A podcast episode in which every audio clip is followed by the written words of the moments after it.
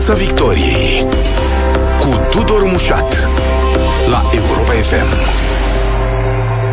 Bun găsit tuturor pe frecvențele radio, pe pagina noastră de Facebook și pe conturile Europa FM de YouTube și TikTok.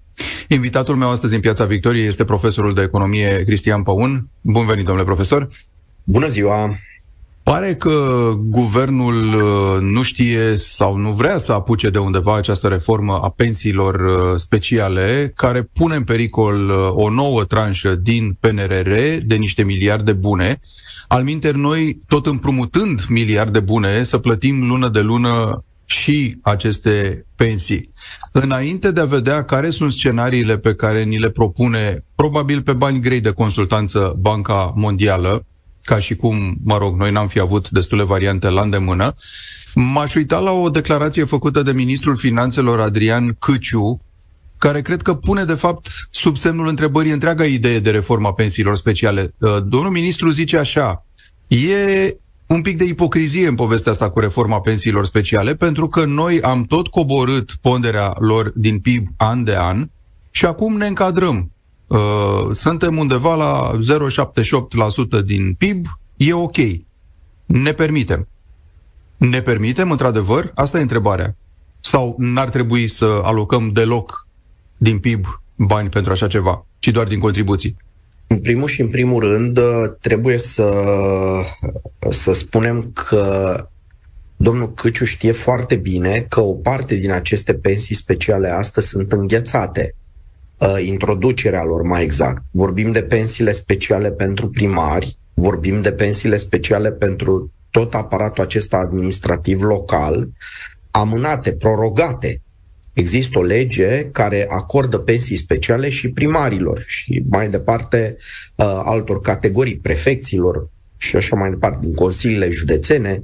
Deci, din punctul meu de vedere, uh, a discuta în momentul de față un procent din PIB al acestor pensii uh, care a fost atins uh, este puțin ciudată ca situație. De ce? Pentru că nu s-a pus niciodată problema procentului din PIB al acestor pensii speciale. S-a pus problema naturii acestor pensii speciale, faptul că ele sunt niște privilegii acordate doar anumitor categorii profesionale, cu niște argumente absolut aiuritoare în spate, uh, cum că vezi, Doamne, merită aceste pensii speciale magistrații, că nu știu ce probleme au ei de-a lungul vieții lor profesionale, uh, nu rezolv prin pensia specială aceste limitări pe care le ai profesional vorbind uh, atunci când îți alegi, da, voluntar, că e libertate în a-ți alege meseria, meseria de a fi magistrat. Nu poți să argumentezi, da, uh, specificul unei meserii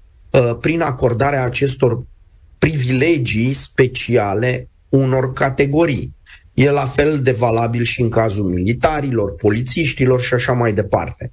Deci nu s-a pus, repet încă o dată, nici, nici când problema procentului. E o nedreptate în spatele acestor pensii speciale, uh, e un statut special, un privilegiu uh, pe care uh, dacă îl, îl, îl continuăm, nu facem altceva decât să alimentăm această cutie a Pandorei și să vedem noi și noi categorii care o să facă lobby pe lângă politicieni contra voturilor lor da, la alegeri și care își vor dori uh, să obțină aceste privilegii, adică să aibă o pensie diferită uh, de a tuturor.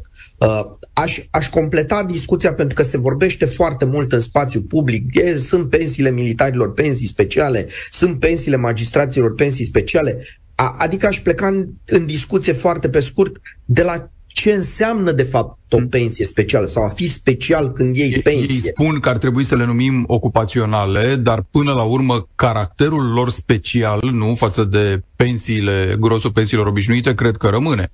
Exact, adică noi nu trebuie să insistăm pe denumirea lor, că sunt pensii de serviciu, că sunt pensii ocupaționale, că sunt pensii cum vrem noi să le spunem. Ele au un caracter special, adică pensia acestor categorii profesionale este diferită de pensia tuturor. A restului muritorilor de rând. E uh, diferită, cred acest... că, iertați-mă, cred că trebuie spus, e diferită nu neapărat pentru că se referă la anumite meserii, pentru că evident toate meseriile sunt diferite între ele, ci la faptul că banii nu vin din contribuții, nu vin pe baza câștigurilor.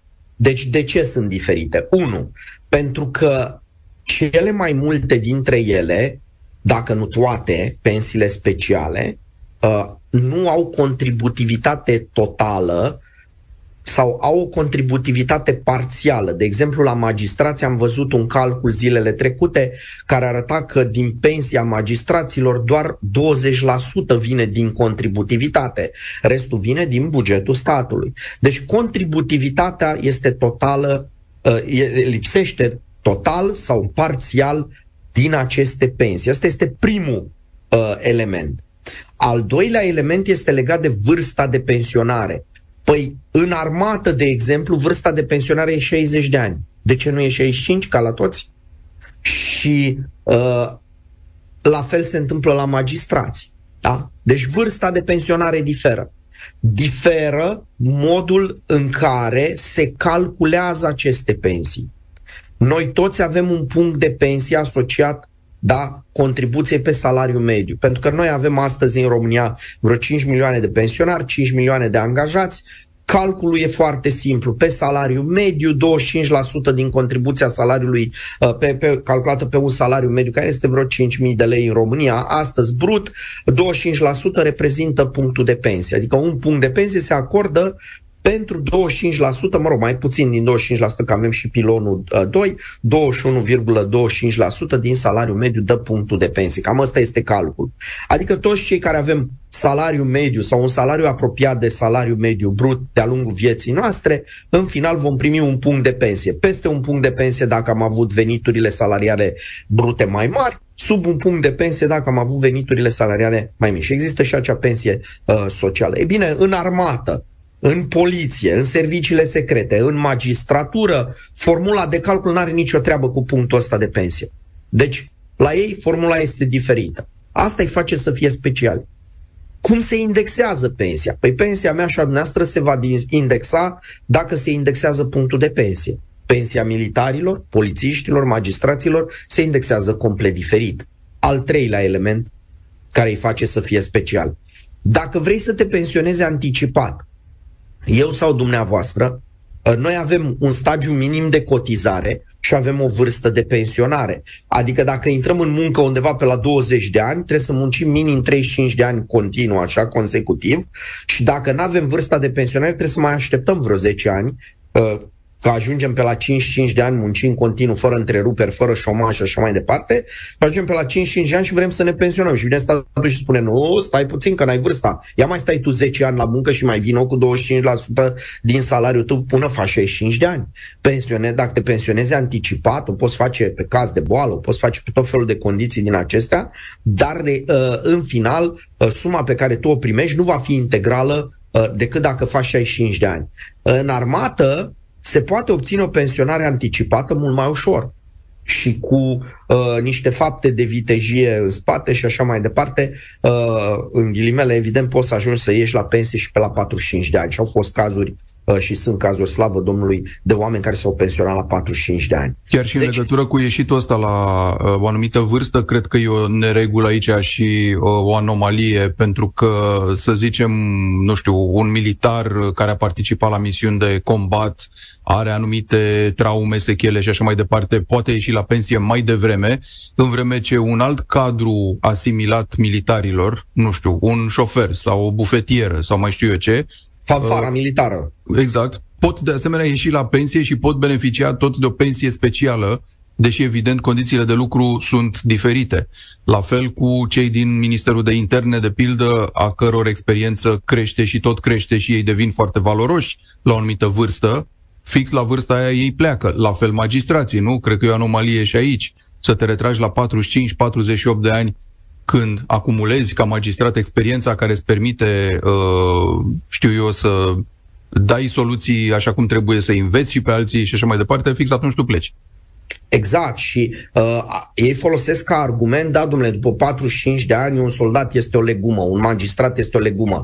Ori evidențele arată că e exact contrariu, cum a spus și noastră, cei mai mulți, dacă nu toți, care ies la pensie anticipat din armată, poliție, magistratură, își continuă activitatea după 45 de ani. Deci nu, nu stă niciunul cu uh, ochii în soare pe o insulă pustie, uh, refăcându-se după viața dificilă și traumatizantă uh, profesională pe care a avut-o. Uh, deci nu ține acest argument cu siguranță. Cei mai mulți cumulează pensia cu salariu, dublându-și, triplându-și... Chiar de la uh, stat mulți dintre ei, sau poate cei mai mulți dintre ei, întorcându-se la stat în alte poziții.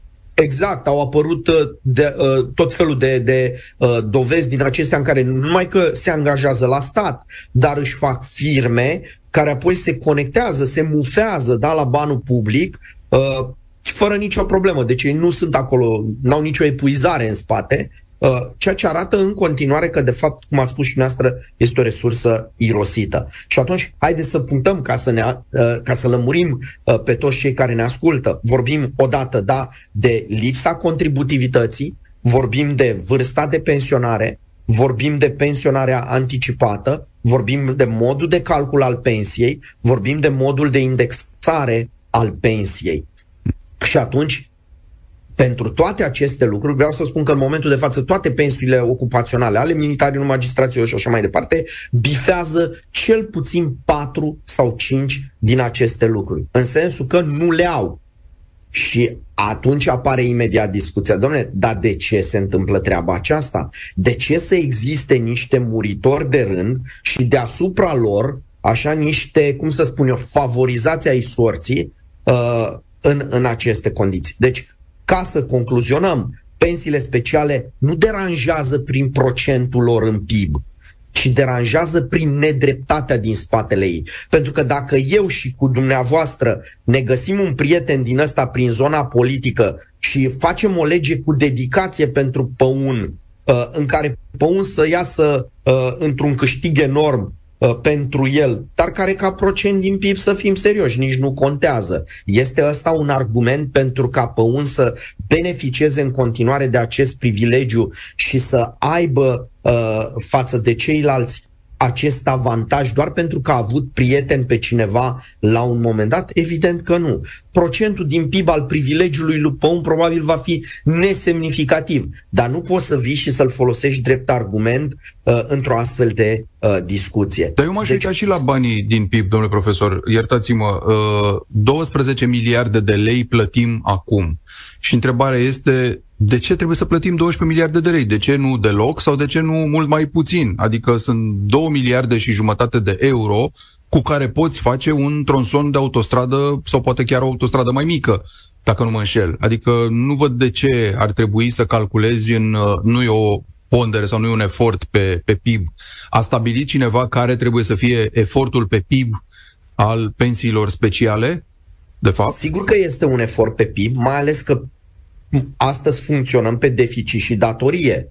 Adică, pe de o parte, este uh, un efort pe PIB ca sumă mult umflată, pentru că aceste pensii speciale sunt mult umflate, uh, pentru ele nu se contribuie în bună măsură și atunci avem această problemă asupra bugetului statului. Ele se acordă din bugetul statului uh, pentru că pentru ele nu se contribuie, de fapt, uh, în momentul de față. Uh, avem o presiune pentru că acest deficit se duce apoi către datorie, pentru care astăzi se plătesc niște dobânzi fenomenale care ajung undeva la către 2% din PIB. Deci noi încasăm venituri la nivelul uh, bugetului de stat undeva pe la 35% din PIB, din care 2% le dăm pentru dobânzi. Mai dăm 1% pentru aceste pensii speciale. Deci uitați-vă cum ne scapă da, printre degete foarte mulți bani, nemai rămânând foarte mult pentru investiții, pentru acele, să spunem, lucruri care să aibă efect de antrenare în economie palpabil, vizibil și așa mai departe. Deci da, Putem purta și această discuție asupra procentului din PIB, dar din punctul meu de vedere ea trebuie purtată în plan secundar. Pentru că până a fi presante pe partea de procent din PIB, ele sunt nedrepte. Ele statuează o, un, un uh, regim nedrept față de toți uh, ceilalți. Și atunci aș, aș rămâne cu discuția în continuare concentrată pe această idee. Dom'le, noi cu toții suntem împotriva lor pentru că sunt nedrepte. Și evident pentru că uh, foarte multe resurse sunt alocate pentru așa ceva în creștere de la an, uh, de la, an la an, deși ministrul ne spune contrariu. Pe să fim serios, dacă intră primarii uh, cum spune legea, intră în pensie specială, să vedeți cum sare imediat procentul și mai nesustenabil Uh, decât, în, decât avem în momentul de față. Banca Mondială, spuneam, a venit cu niște scenarii posibile și o să le trec foarte rapid în revistă. Unul ar fi eliminarea imediată a tuturor pensiilor de serviciu sau eliminarea pentru toți cei care nu au acumulat vechimea care le dă dreptul la aceste pensii. Numai că, spune banca, probabil se lasă cu un val de procese, curtea constituțională și așa mai departe, deci n-ar fi fezabilă. Uh, varianta a doua ar lua în calcul înghețarea tuturor pensiilor de serviciu. Uh, actuala, a, a treia variantă ar fi un uh, pla, nou plafon de referință pentru cei nou intrați în sistem, dar iar asta ar crea inechitate și probabil alte contestații ca și a doua variantă, cea cu înghețarea, pentru că actualii pensionari și-ar menține, evident, uh, uh, aceste sume, E, și al patrulea scenariu ar fi opțiunea reformării pensiilor speciale pentru toți, adică ceea ce pretinde guvernul că încearcă să facă, de, de fapt, nu? Această reformă. Numai că aici începem să ne blocăm în cum să arate, ce nu e în regulă, care sunt temerile. Am văzut că au făcut un comitet special care să analizeze aceste recomandări ale Băncii Mondiale, ca și cum nu tot coaliția a făcut proiectul, ca și cum nu tot în Parlament, la mâna coaliției majoritare ajunge. Uh, cum vedeți intervenția asta a Băncii Mondiale? Ajută? E degeaba? Cum e? Deci este o, o mare învârteală în jurul cozii, pe de-o parte. Pe de altă parte, ei nu aveau nevoie de Banca Mondială pentru a rezolva această problemă. Până la urmă, toate aceste privilegii s-au acordat categoriilor profesionale de care tot vorbim, militar, magistrat și așa mai departe, prin niște legi speciale. Deci există o lege care poate fi abrogată mâine. Poate vină mâine Parlamentul să spună, domnule, voința noastră este să abrogăm legea. Oamenii ăștia să treacă de azi înainte, ăștia care intră în câmpul muncii și devin magistrați, militari, securiști și așa mai departe, să Uh, beneficieze ca toți ceilalți de același sistem de pensii. Pilonul 1, pilonul 2 și dacă doresc ei să-și facă o pensie a securiștilor, militarilor și așa mai departe, există pilonul 4, pilon ocupațional, privat, cu acumulare, uh, să fie în grija lor, că oricum au venituri mari, asta vreau să spun. Veniturile sunt enorme și la nivel de magistrat și la nivel de uh, militare enorme prin comparație cu celelalte categorii Bun, dar nu atât de mari, iată cum a ajuns pensia, care e mai mare decât veniturile salariale. A, asta este foarte absurd, pentru că la o pensie normală, de exemplu obișnuită, șocul este impresionant. În momentul în care tu ieși la pensie, primești undeva la între 30 și 40% din ultimul salariu. Ori tu când te uiți că tu primești 30%, o treime din ultimul salariu pe care l-a avut ca angajat, iar militarul, magistratul primește peste ultimul salariu pe care l-a avut, încep deja să scrâșnești din din, să spun, băi, păi stai un pic, eu de ce n-am un prieten, de ce nu m-am dus să mă fac uh, militar, magistrat și așa mai departe. Da, este uh, încă o dată o, o situație absurdă, iar faptul că am chemat Banca Mondială, din punctul meu de vedere, este o tragere de timp. Pentru că Banca Mondială n-avea ce să spună ceva în plus față de. Oricum, ceea ce a spus Banca Mondială prin toate aceste scenarii, a spus și dumneavoastră, este foarte vag și multe dintre ele sunt non-soluții pentru că până la urmă ne vom lovi uh, de eterna curte constituțională care decide fiind populată de oameni care au pensie specială, adică acolo e un conflict de interese, nici n-ar trebui să se... De ce nu fac ei o comisie specială uh, da, care să uh, analizeze această situație și să se pronunțe pe constituționalitate, uh, dând afară pe cei care, din decizie, pe cei care au problema aceasta a conflictului de interese. Nu poți să pui Curtea Constituțională să voteze da, sau să decidă constituționalitatea în condiții în care ei sunt beneficiari uh, de aceste pensii speciale. Uh, e, e, absurdul este, este extrem, de, extrem de, de ridicat. Faptul că au făcut acum o comisie post-Banca Mondială uh, arată exact același lucru. Ei, de fapt, vor să treneze, vor să nu facă ceea ce ar trebui să facă, să tragă de timp, să găsească tot felul de argumente uh, mai degrabă să nu se întâmple lucrurile decât uh, se întâmplă. Practic ne pregătesc emoțional de momentul în care o să ne spună dragilor, din păcate am pierdut vreo 3 miliarde jumate de euro uh, pentru că n-am făcut această reformă și n-am ajuns la un consens politic pe această reformă. Dar să știți că ei nu o să ajungă la consens politic și pe alte părți sensibile din PNRR.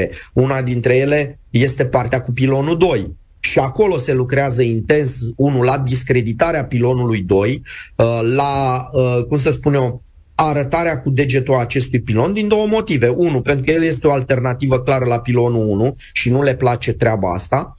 Uh, doi, pentru că prin pilonul 2 România au ajuns să fie investitor tot mai important în economia românească, deținând companii mari românești, da, sau multinaționale, părți din multinaționale uh, și nu le convine nici această treabă, pentru că uh, în momentul în care tu de la an la an uh, generezi miliarde care se duc către investiții în economia românească, nu prea mai poți să-i călărești pe unii și pe alții cu tot felul de aberații fiscale, pentru că țar românii în cap nemai primind dividende, respectiv dividendele pe, pe, pe ceea ce au ei acolo investit.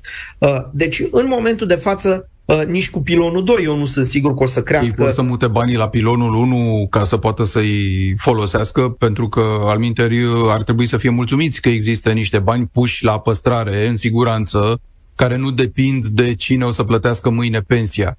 Nu? De-a lungul timpului, dacă ne uităm la o anumită categorie de politicieni din România, dau. Bă, sunt tot timpul cu ochii pe acei bani.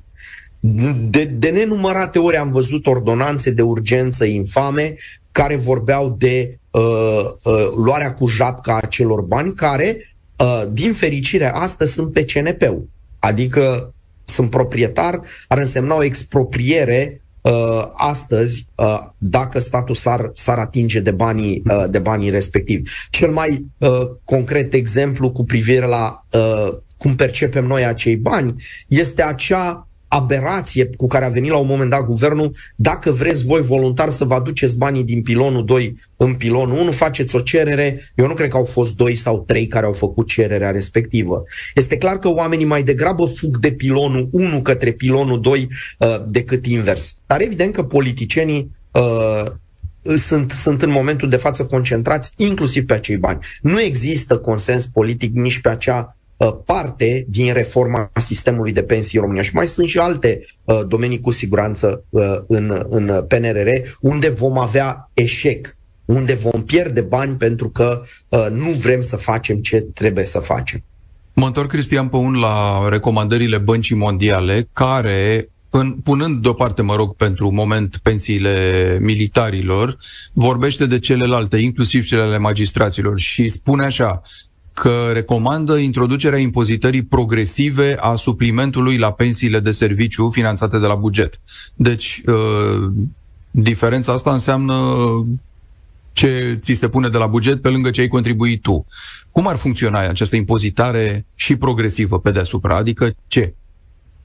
În primul rând ar funcționa foarte complicat. Doi, Uh, de ce ar funcționa foarte complicat? Pentru că ar trebui calculat pe fiecare pensie a magistratului care este valoarea contributivității sale din pensia finală și care este valoarea care vine de la bugetul de stat. Deci trebuie să ai o situație foarte clară cu privire la procentul acesta și care diferă din punctul meu de vedere de la pensie la pensie deci va fi foarte greu de implementat din acest punct de vedere. Doi, da, pe partea pe care uh, teoretic o primești de la bugetul de stat peste contributivitatea ta, am spus că ar fi cam 20% contributivitate, mhm. restul nu, uh, ar apărea această uh, impozitare progresivă. Ideea oricum nu a plecat de la Banca Mondială. Ideea pleacă tot de la unul din partidele aflate în coaliție să se impoziteze progresiv uh, aceste pensii. Nu poți să faci acest lucru Uh, din păcate, e tot neconstituțional să scoți din pălărie un venit, o categorie profesională și să-i aplici așa uh, direct un impozit progresiv.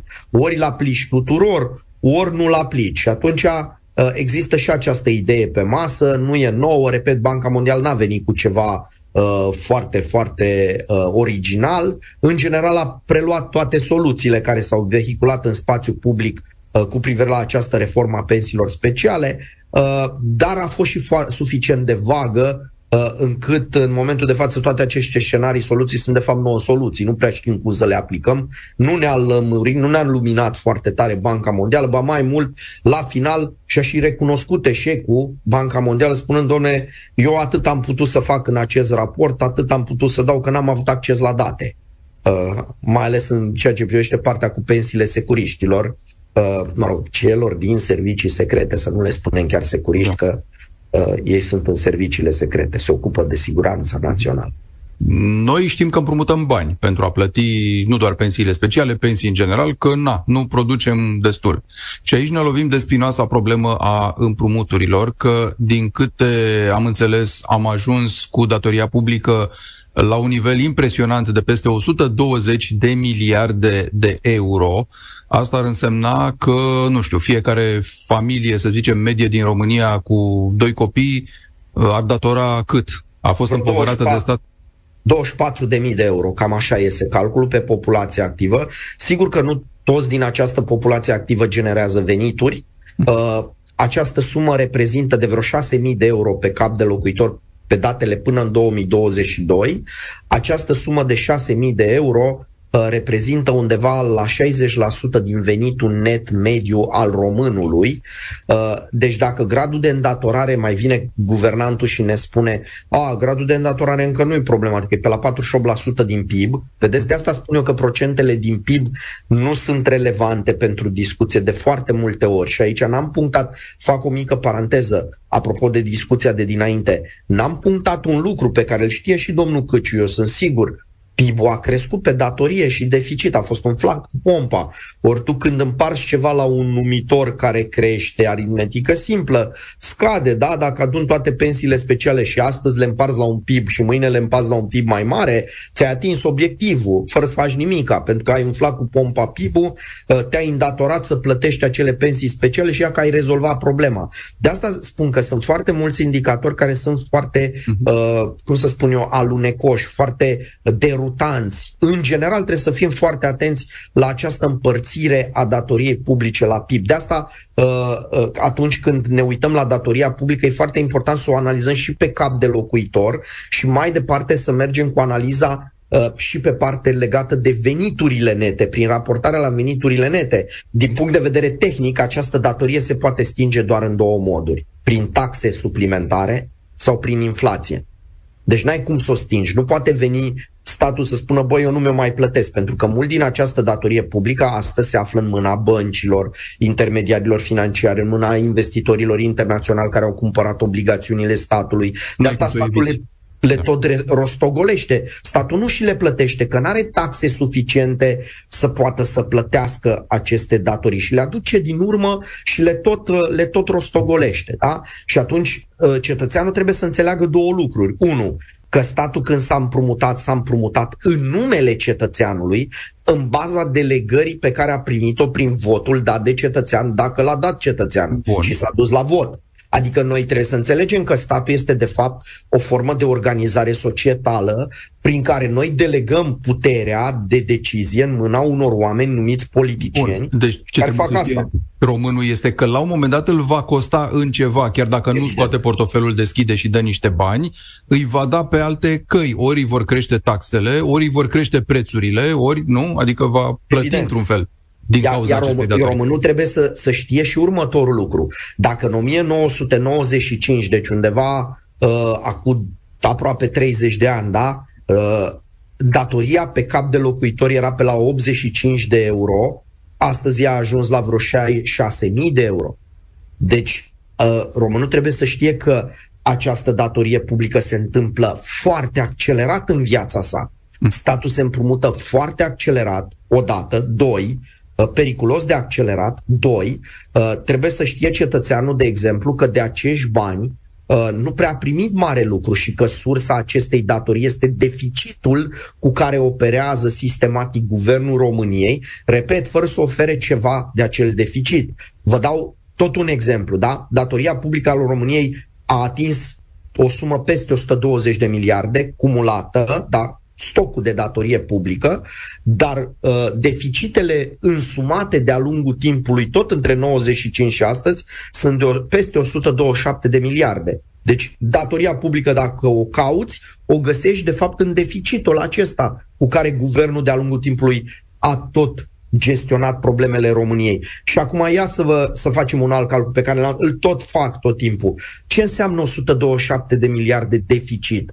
Înseamnă vreo 12.700 de kilometri de autostradă. Înseamnă, de fapt, uh, o treime din circunferința globului la ecuator. Uh, câți kilometri de autostradă a făcut guvernul ăsta care a produs deficite și ne-a îndatorat în anii ăștia? Vreo 800 de kilometri de autostradă. Asta este o, un alt argument că datoria asta publică este nesustenabilă uh, pe termen lung pentru români și insuportabilă. Că nu primim nimic de banii aia. Bun, asta e, asta e întrebarea, domnule profesor Păun. Uh, cauza o știm pentru care împrumutăm, pentru că nu putem să administrăm problemele țării uh, bazându-ne pe veniturile pe care le colectăm din taxe și impozite. Dar întrebarea este, aceste împrumuturi produc la un moment dat bani, adică o firmă când ia un împrumut de la bancă, investește și se așteaptă să producă niște bani cu care nu doar că să-și plătească datoria, ci să și facă profit, nu? La un moment dat. Statul face așa sau ia banii, îi aruncă uh, și se termină, ia alți bani, îi aruncă și se termină?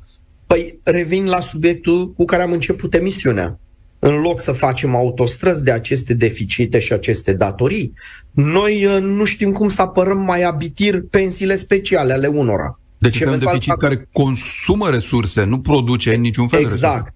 exact. Adică ce investiție asta în care eu, grija mea principală este cum să dau uh, pensie mai mare și mai specială unei categorii anume uh, de, de uh, pensionari sau de salariați sau de, să spunem așa, specialiști sau profesioniști.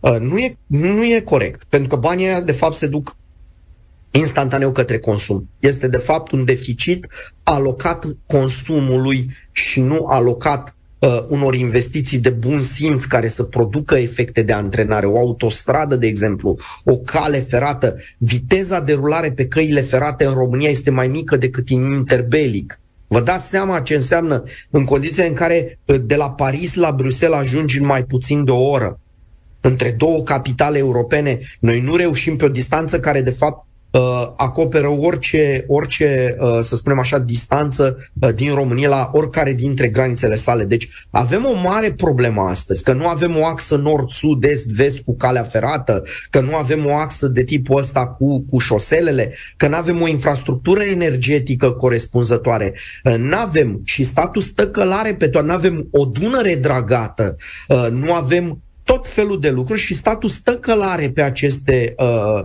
să spunem, resurse și nu face nimic, preferând, da, să dea în continuare uh, pensii Dați-ne, speciale. Că ne apropiem de final, vă rog câteva uh, soluții prin care împrumuturile astea să nu mai fie atât de mari sau măcar să știm că le investim în ceva. Păi, în primul și în primul rând, totul pleacă de la calitatea actului de guvernare sau guvernanță. Din punctul meu de vedere, ă, punctul sensibil al reformelor în România îl reprezintă transparentizarea actului de guvernare, depolitizarea, responsabilizarea politicienilor atunci când uh, decid în numele nostru pe resursele noastre. Aici ar trebui să, să, să reformăm prin educație, prin uh, întărirea statului de drept, prin întărirea presei, prin întărirea mecanismelor de control. Uh, da, toate astea trebuie să-l transforme pe politician într-o carte deschisă și accesibilă tuturor. Uh, el ar trebui să guverneze cu geamurile deschise, cu telefoanele pornite, cu camerele video pornite și să spună, dragi cetățeni, asta fac eu pentru voi ceea ce uh, în România deocamdată nu se întâmplă. Cred că ăsta ar trebui să fie primul pas de bun simț. Doi, uh, cu siguranță trebuie să vedem uh, acele locuri unde se scurg resurse importante fără efect de antrenare uh, pronunțat. Și aici trebuie să revizuim clar tot ce înseamnă partea administrativă a României. România astăzi este administrată cu uh, mai mulți bugetari, mai ales în zona asta a serviciilor administrative. Uh, trebuie să reducem semnificativ aparatul administrativ local, central, uh, pentru că nu avem nevoie de atâția primari, primării, subprimari. Sunt foarte multe localități care sunt depopulate, sunt aflate în siajul marilor metropole.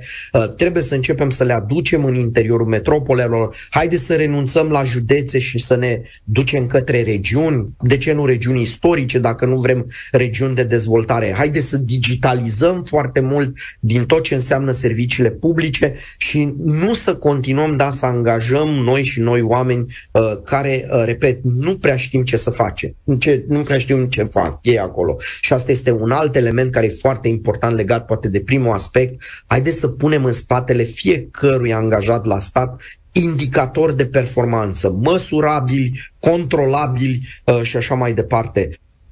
Profesorul de economie Cristian Păun, astăzi în Piața Victoriei, mulțumesc foarte mult! Cu drag, toate cele bune!